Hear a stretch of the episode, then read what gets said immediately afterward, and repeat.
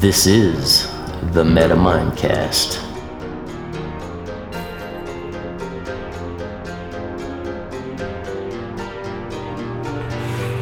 Now, Sir Nicholas de Vere um, tells us in regard to the elven bloodlines in his book on the, uh, the Dregos bloodlines. He tells us that the elven sons of the Anunnaki interbred with human women in an experiment that created the Naphidim. Nephilim, Naphidim. Sounds very close. And it records that these people were destroyed long before the flood. It was said that these children of the Demiurge, or Yaldabaoth, or Samael, um, and the children of Lilith became the divas. And uh, with the divas, it's it's really kind of hard sometimes because in some of the stories, they tell you that they are the children of Lilith, whereas in other stories they become more like Mother Indra. And uh, but I bring it together because the divas arrive after the creation, but before the flood. So you know, and the idea that they fled to the north or Ultima Thule to the Norse, both being the birthplace of humanity before the flood. This was the beginning of what was known as the Aryans, right? So now these elven bloodlines worked a second experiment after this, a sort of a breeding program where they would begin to produce a purebred line of elven kings and queens to supervise a race of quarter breeds that they had already made. And uh, from this, the demiurge's bestial creatures, variously described as robots or golems, as well as being called the slaves of Atlantis. And the and they basically degraded themselves while endlessly multiplying, uh, much like the children of Indra. So they were wiped out. Now, in regard to this idea of creating these different types of vessels, we have to consider the option that they were working to transmit different astral entities into these vessels, these bodies they were creating in, in the course of these experiments. And it's the idea that these fallen ones, or these astral entities, these, these archonic forces, cannot transmigrate through the miscellaneous heavens. They, they can't matriculate. They're, they're hard found forces made of the elements. They're, they're basically part of the building blocks of what this universe is. So, you know, when Lucifer falls down and refuses to bow to man, one of the reasons being was the fact that they don't have transmigration of the soul. And this is the idea in ancient times, much like the uh, Buddhists or the miscellaneous Eastern religions, where you know you have the idea of karma, which dictates whether or not, as you progress through this this this physical realm, whether or not your soul, your your eternal fire light, will move upward or downward. And then, of course, we have the Bodhisattva, who would be the last because he's the helper to help us all get there. So these these divas, it says they descended through the universe, arriving to this realm through the cosmic aperture of Venus, clothed themselves in matter, which is these prepared bodies, and settled on a ring-shaped polar continent around the North Pole which is the axis mundi, right? Which they called Hyperborea. And this was in memory of their original homeland near the black sun and the green ray. And becoming earthbound, trapped in the matrix of matter, these divas or div or dev, if we go into the Persian, which is where we get the word devil, they were begotten of Angra Mainyu, which is Ahriman or the wicked spirit of Zoroastrianism. And despite their dark nature, some say that the diva is derived from the Persian word devata, meaning, in the case of the Ahuras, the shining ones. We're going to hear in several cases the uh, births of these bright and shining individuals through history as we go. And uh, in Aran Vij, which is the seed cradle of the Aryans, they were instructed to build an ark. Now, we all know the story of the ark as far as Noah's ark, but this is a different type of ark. They were instructed to build an ark inside of a mountain to protect from the terrible winter that would overtake at the true north of the world, which is the meeting place of heaven and earth, the gateway to the stars. Now, if we think about this idea of them moving to the true north, right? This mountain on the true north. If this is the Axis Mundi, um, which is this, uh, I believe it's a magnetic force that flows out of the planet that is the positive force that basically is linked to the heavens. So, this true magnetic north, they believed it was like a pillar almost that hung the earth in the heavens.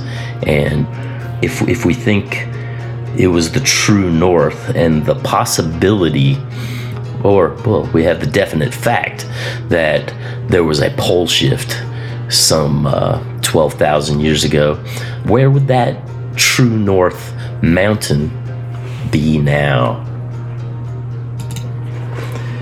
Professor Charles Hapgood says in context of the lost continent of Atlantis, he tells us that it is the continent of Antarctica. He says, any worldwide seafaring civilization superior to all others on the planet would have seen their Arctic homeland as the positive pole, the center of the Earth, the true north. And uh, modern science tells us that the last magnetic pole reversal was at about 10,400 BCE. And before this, Antarctica was the North Pole. So, what are all these scientific expeditions doing down in Antarctica? It's got to make you wonder. But instead of Atlantis, I believe this this sounds much more like Lemuria or the Lemurians per se that had fled to Ultima Thule. Um, as I try to draw these threads together. I have a quote here from Diodorus Siculus, who tells us that opposite the coast of Galilee Celtia, which is, I believe, Ireland, there is an island in the ocean, not smaller than Sicily, laying to the north, which is inhabited by Hyperboreans, who are so named because they dwell beyond the north wind.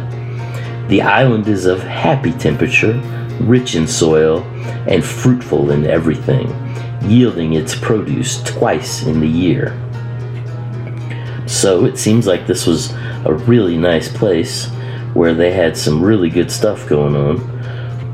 A curious quote that I found while I was uh, researching the blind owl says that if there is an oriental pole, Kuteb Ashriki, it will only lead up to fairyland, where you will see things that turn you into one of the men in black.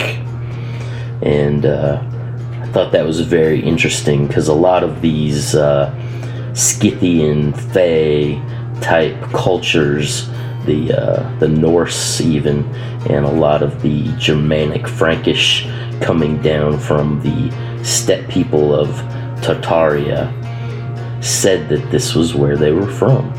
These these fairies, and I also thought it was interesting that it said that you will see things that turn you into one of the men in black.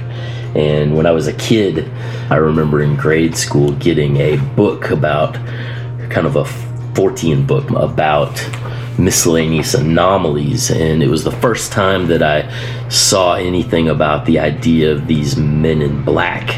And uh, it said that they they would come down and and watch people, and that when they would uh, go out to eat, funny enough, that the only thing they could taste was hot sauce.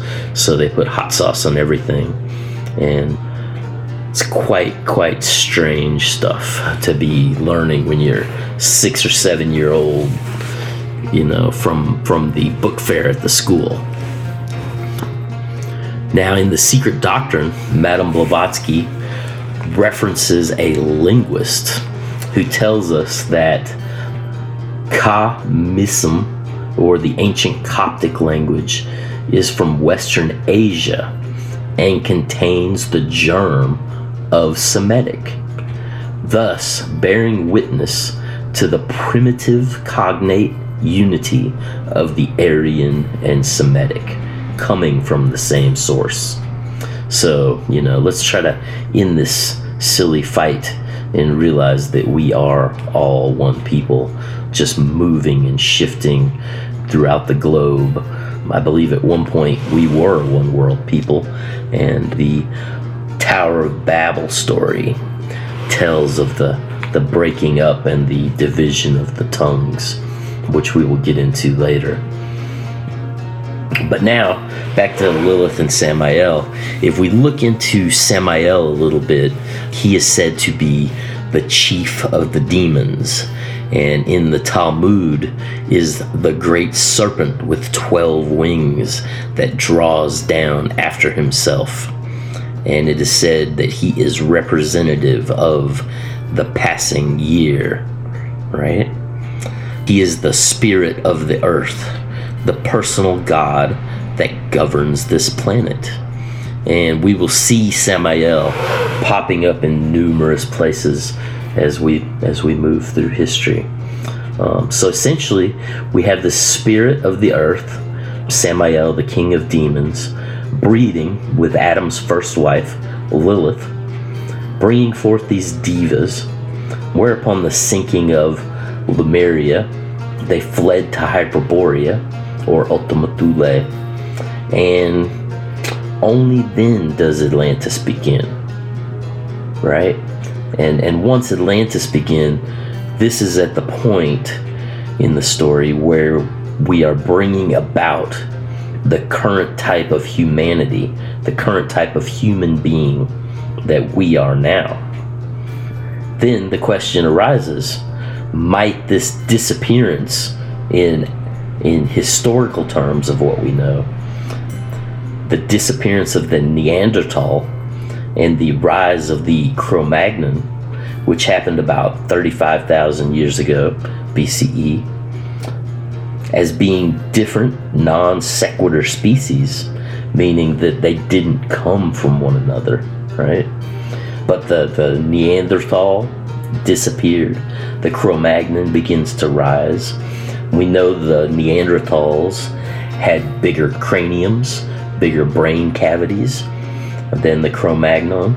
We know they were breeding together and there were some offshoots, but nonetheless, the Cro Magnon became the dominant species about 35,000 years ago. So, could this be tied in with the, the building of Atlantis and the genetic experimentation that would be going on there. And meanwhile, in a secret occulted garden, most likely inside of a mountain, Or it could have been in a dimensional white cube on another plane of existence. The first humans were being created. And uh, if we read the Rosicrucian philosopher Jacob Boehme, he writes in the Mysterium Magnum what in time would become bone, now hardened and became something closer to wax. Warmed by the sun, his green limbs also become tinged with pink. As Adam solidifies, he also began to divide in two. That is to say, he was a hermaphrodite who reproduced in a asexual way, a meiosis of sorts. So, it was by this plant like method of reproduction that Eve was born out of Adam's body, molded from the waxy cartilage which served Adam for bone. The progeny of Adam and Eve reproduced asexually as well, procreating by using sounds in a way analogous to the creative activity of the word. And this reminds me to recall the idea of the Masonic word which was lost. And it's kind of like that uh, the word that Lilith uttered to fly out of paradise or the garden. And at the same time, it also kind of reminds me of uh, Muad'Dib in Dune and how his word comes to life as a destructive force. Now, Thoth the Atlantean tells us that man is in the process of changing to forms that are not of this world. Grows he in time to the formless, a plane on the cycle above. Know ye, ye must become formless before ye are with the light. And the Kabbalists who use the tree of life see it as a sort of a circuit board with direct, like pipes, almost like irrigation pipes. The energy flows between each of the spheres in certain directions. And with this understanding that this is sort of how the astral energy moves on this plane of existence. Channeling energy, Fohat, Prana, down to earth, which is in the tree of life in Kabbalah called Malkuth, um, from the supernal realm of God, who is the crown on top of the tree of life, which is Kether. Just as energy rises from our realm back to the Godhead, so it comes from the Godhead down to earth or um, Malkuth. And this is like the circulatory system of the influx of energy flow through the cosmos.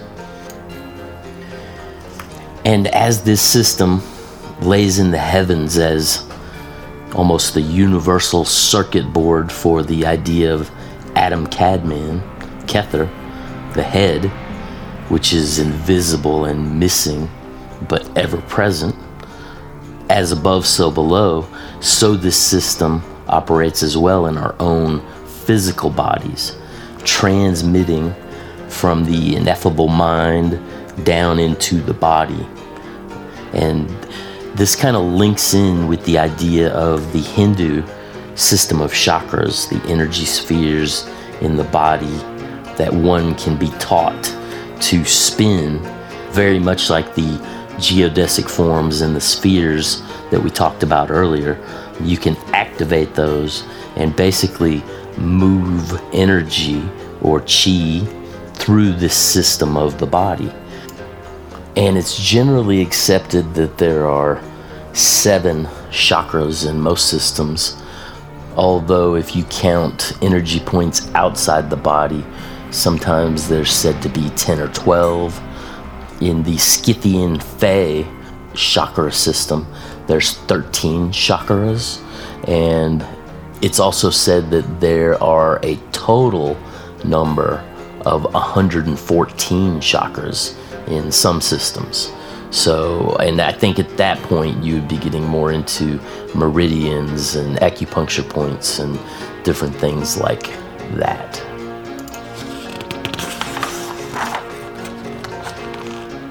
Now, we've pretty extensively talked about Adam and the origins of the idea of Adam Kadmon and the coming forth of the universal man into physical form. The story of Eve is a little different. It's much older and can be traced back to the ancient mother goddess or the world mother, and back to many of the mystery serpent cults of the pre biblical writings. As we have discussed earlier, the Hebrew Havva, the mother of all things, simultaneously meaning the serpent, Likewise, in Arabic, the words for snake, life, and teaching are also closely related to the name of Eve.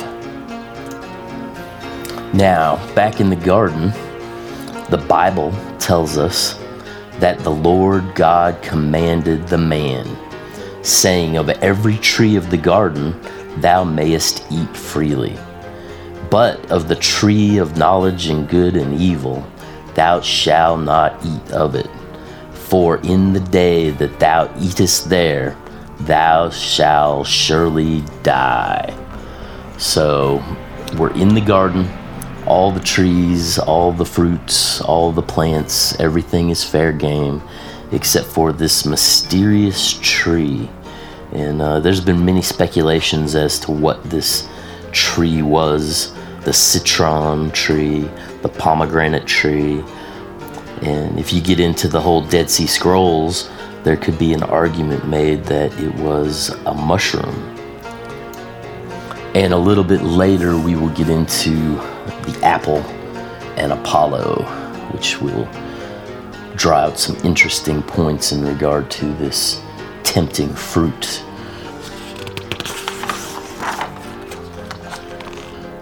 Back to Samaria, it was at this point that the remaining Lemurians at Ultima Thule, called the Sons of the Serpent, decided to rescue their Adamic cousins from their confinement.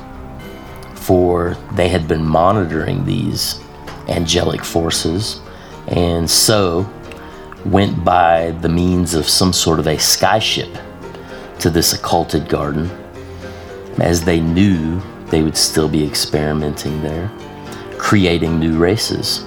And this is how the serpent, it is said by the Sumerian texts, came to the garden. Michael Jones writes about the Jewish pseudepigraphal, the primary Adam books, which were written in Greek, which tell us Satan says to the serpent, Be my vessel, I will speak through your mouth, words to deceive them. Now, is this Samael possessing one of these sons of the serpent? Um, interesting possibility to contemplate.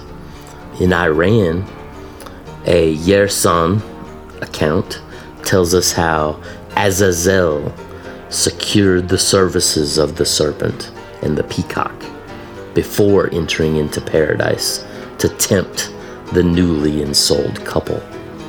But instead of the forbidden fruit, it is wheat that is the cause of the fall. And in this culture of the Yarsan, wheat is a sign of material wealth, but it's also the point at which man broke from the lifestyle of the hunter gatherer and became an agricultural culture. And we see at this point that Adam and Eve, as well as the serpent and the peacock angel, Malaktaus, are expelled from Eden. And uh, both this serpent and this peacock are both um, the highest totemic animals of the Watcher class. And as a result of this eating of this fruit, the curse of the serpent came about.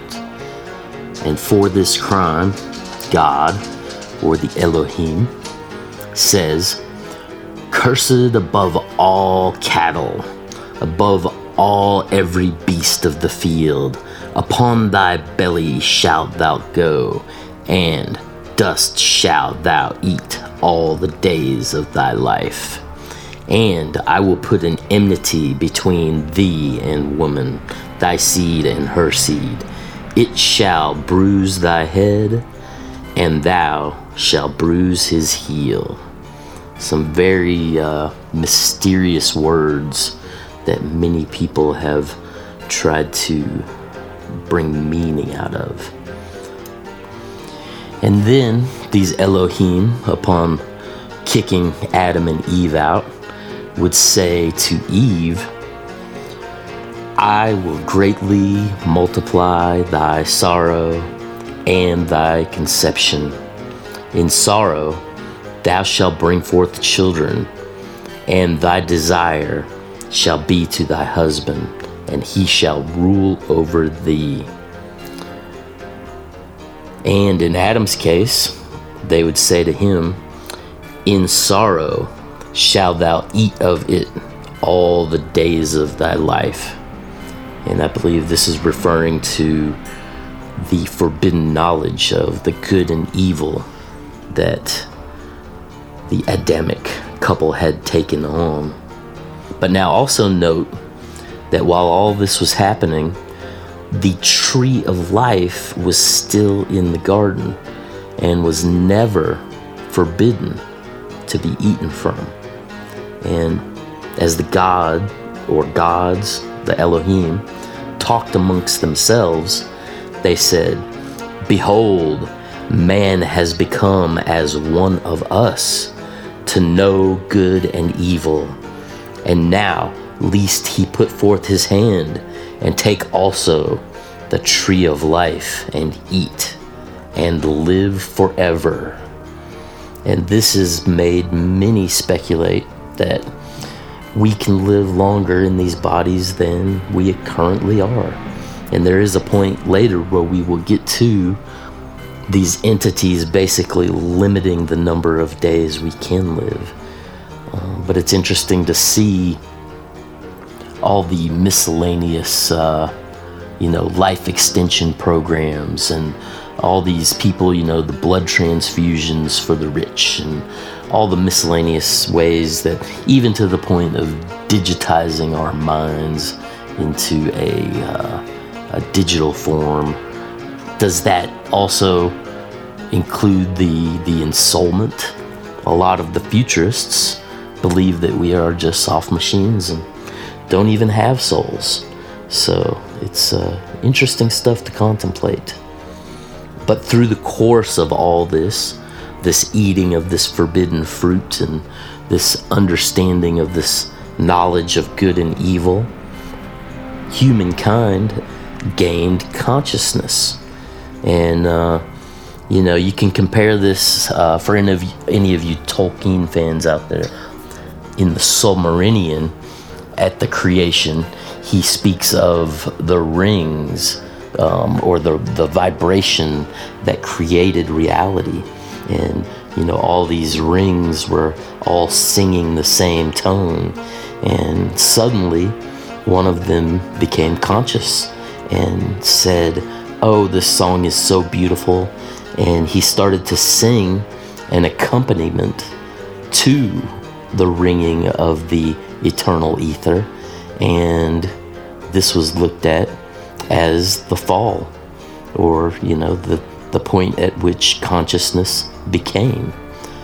Very much like in, um, oh, the Urantia book, where, you know, this angelic force comes to Earth and basically tells these New Yorkers that this is, you know, in the seven wings of the spinning of the fractaline universe, that this is the first time that this has happened as far as this this beginning of free will.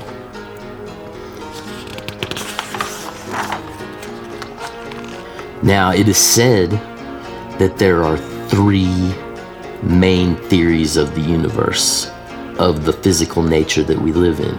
And that would be monism, which is mono, which is singular, which is essentially that dot that's inside of the circle. But by making the circle, we create dualism, which is at least two or two. And besides monism and dualism, we have nihilism. And this is very much like the evolution of the spheres of the Eastern texts.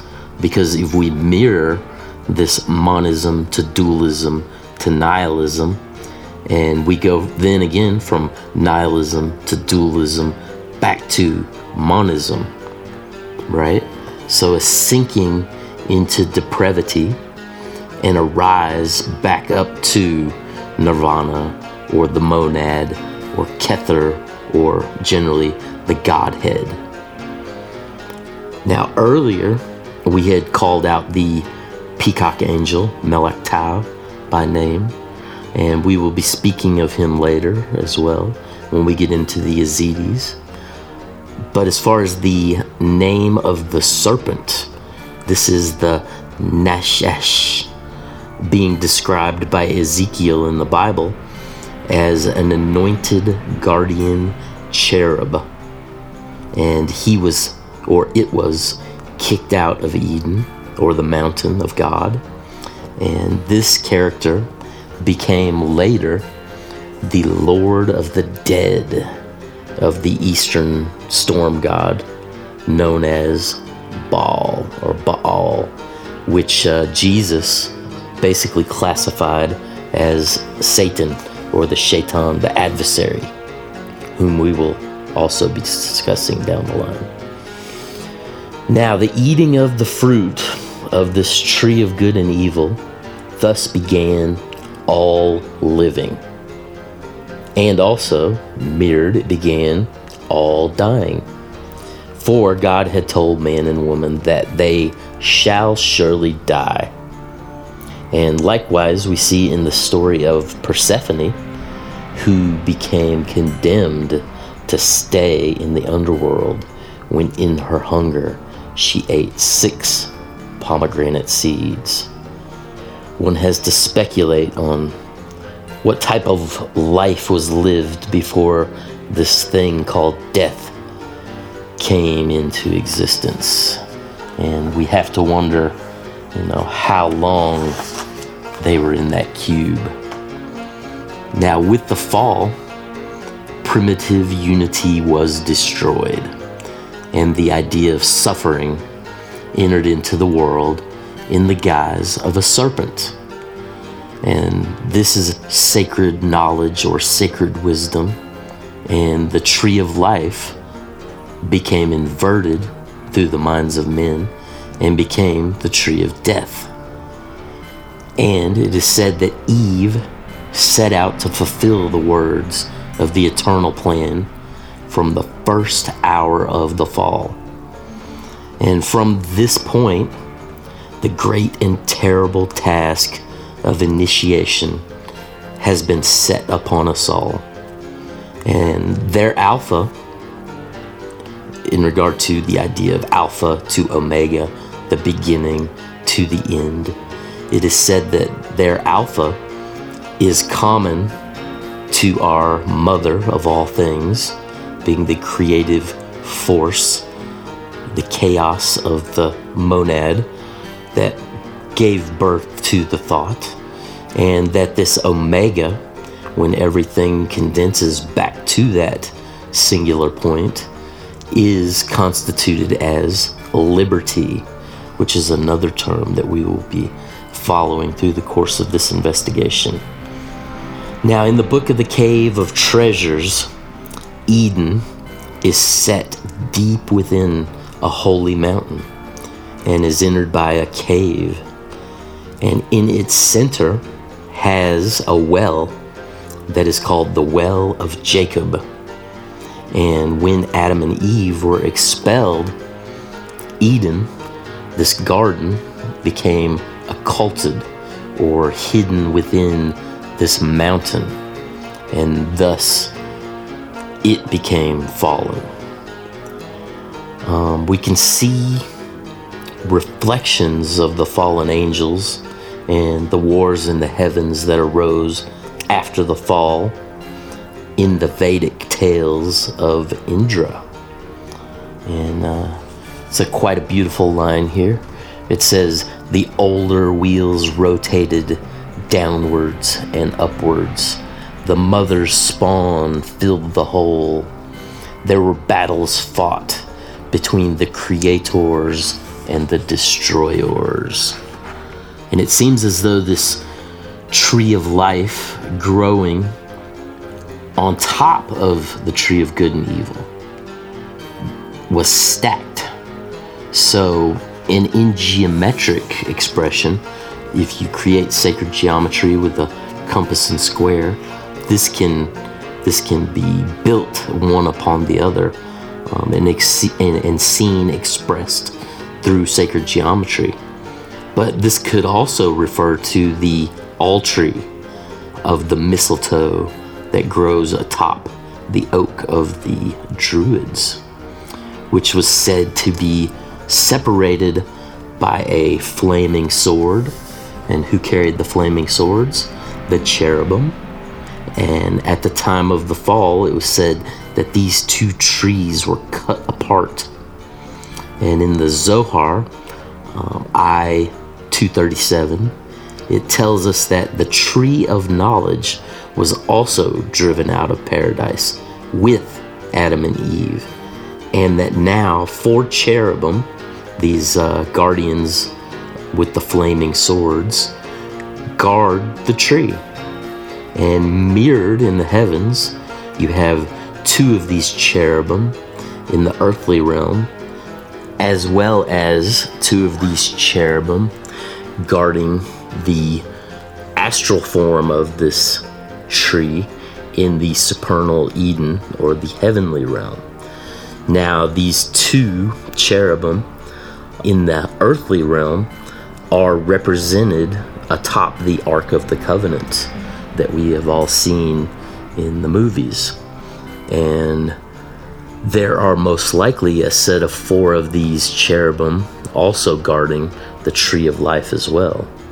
Malcolm Godwin recounts the legend of the ship of Solomon, which is quite an interesting tale. And it says that when Adam and Eve were banished from the Garden of Eden, Eve still carried a part of the branch of the tree of life, which she planted and it took root. The twig became a tree, but white as snow. Where have we seen that, that white as snow tree before? For at the time Eve plucked it from the tree in Eden, she was still a virgin. And under this tree in the earthly realm was conceived beneath it Abel. Um, and when Abel was conceived beneath that tree, it then turned green. Very interesting. So now we're going to move to the Mahabharata, the Indian epic poem. And uh, we have an analogous story within this book of the fall. And it is uh, some beautiful stuff indeed. Let's see, it says, Ye have existed before the creation, ye firstborn beings.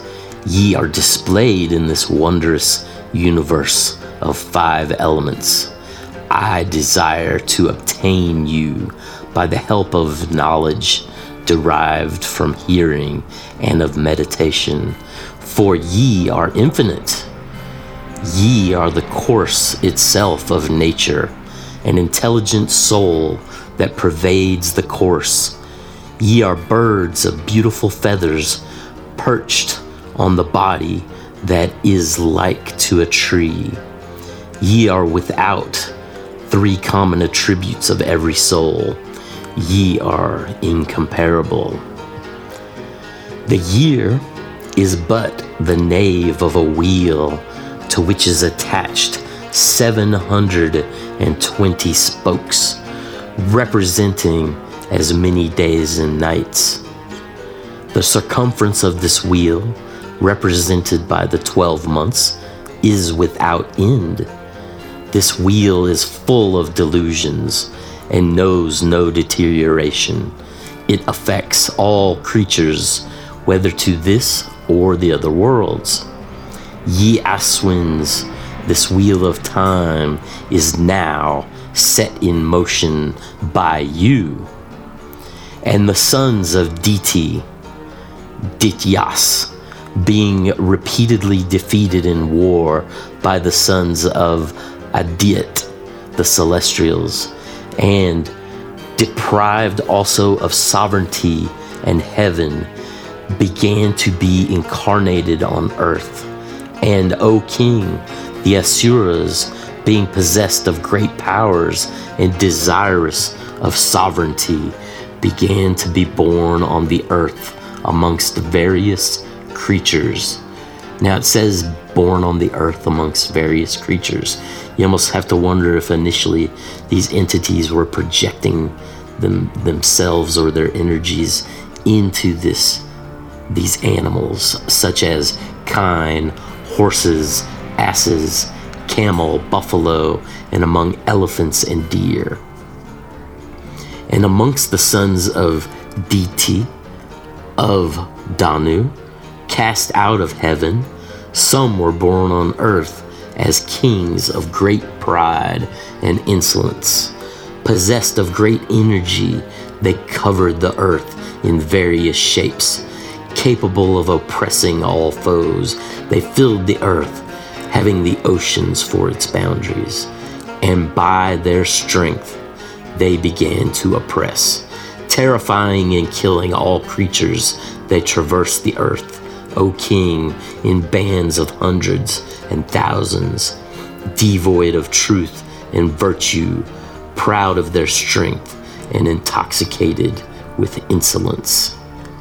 So essentially, we see a description of the idea of mankind, humankind, being incomparable to all other forms of life in the universe because the idea that we are ensouled, right? And then the idea that us, our species falling into matter, set time in motion. And then it speaks of these uh, Daityas being repeatedly defeated, fled heaven, and came to earth to establish their own kingdom, their own sovereignty. So we see that they came here to rule in their own way, separate from what this initial ring or this monad or this Godhead said or was all about.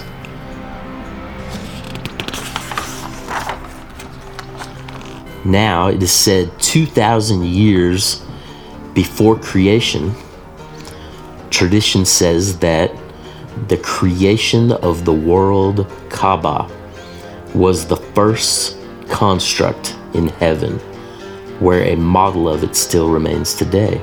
And when Adam and Eve fell, Adam erected the first Kaaba on earth, exactly below the spot that it was in heaven and selected stones from five sacred mountains Sinai, Al Juld, Hira, Olivet, and Lebanon is one list I have.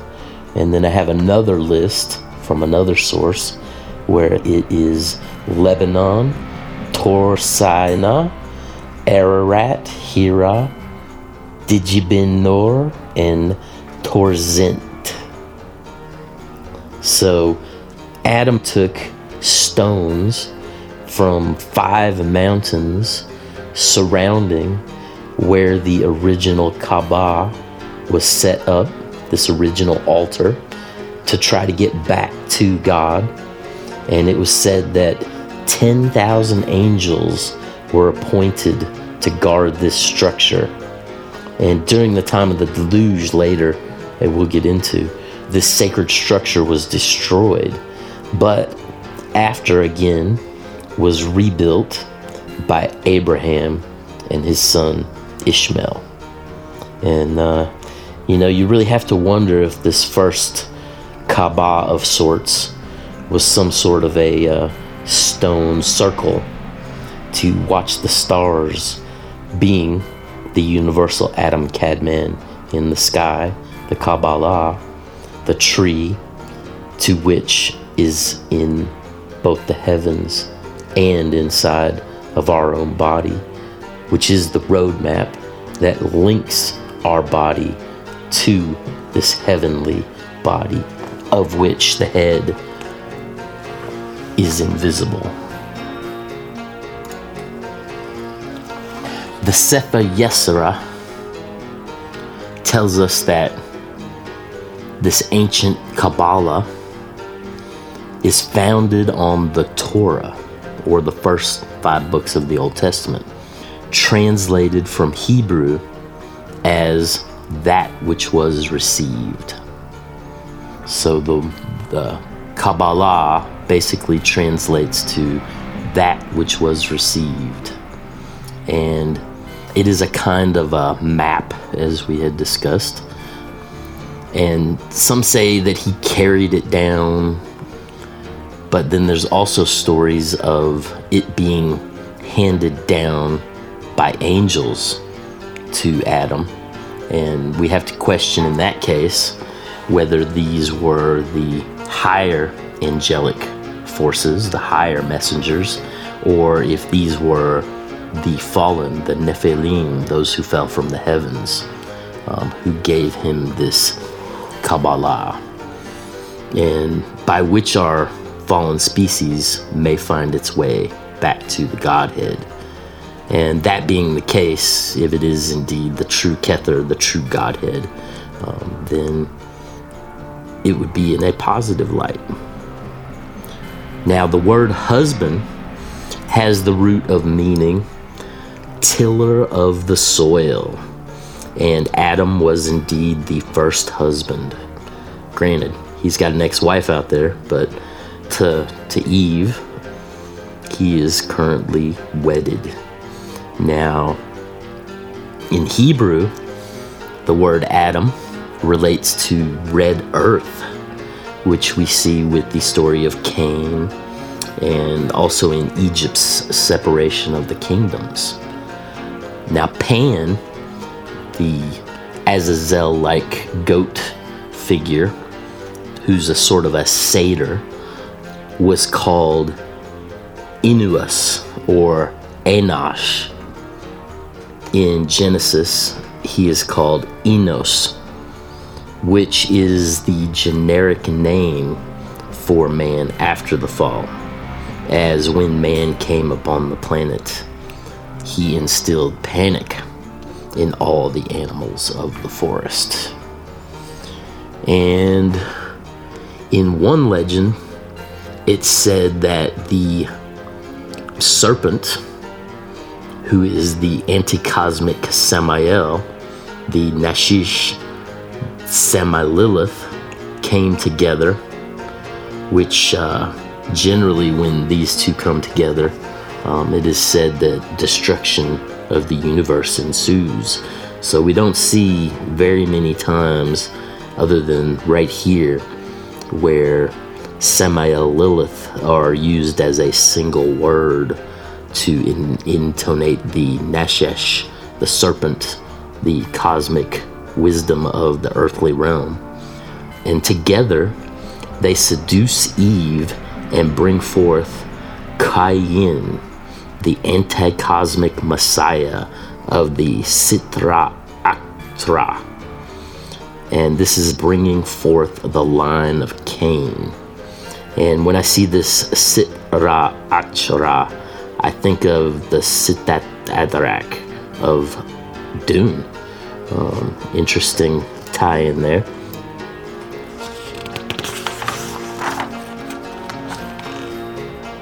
in Sumeria, the story of Enki Samael and Eve, who was said to be his daughter, right? Their offspring was Cain, who was mated with Lilith Lulua, who was the purebred Anunnaki daughter of Lilith Samael. So here we have this story of Samael and Lilith basically having a daughter called Lulua and Enki Samael inseminating his line into Eve or Ava, his daughter, brings forth this character Cain. So in Mesopotamia and Egypt, according to the dragon line, which you can read um, Nicholas de Vere's work, said that Cain was the offspring of Enki, Samael, and Ava, Eve, so that his blood was three quarters Anunnaki, or three quarter giant. And his half brother, Havel, or Abel, and Satanel, again, is Seth and they were said to be less than half Anunnaki, being the offspring of Ateba and Eva, being Adam and Eve. By some, it is said that the line of Cain is also the beginning of the Grail bloodline, as in the Holy Grail. Now, the circular swastika is the magical totem that Lilith brought down and gave to Cain as a magical sigil. Now, this is generally not the swastika you see, this is the circular swastika. And it is also the mark that is used by the goddess Kali in the Hindu tradition. And it basically represents the scythe of the reaper the golden sickle of the Druids spinning on its hilt, which is Ursa Major in the sky, the big, the mother bear. And as the seasons go, she rotates in the sky, right, over each of the four seasons. And this represents the sowing and the reaping of the four winds. And at this point, we see that Abel became a sheep herder, and Cain became the tiller of the land.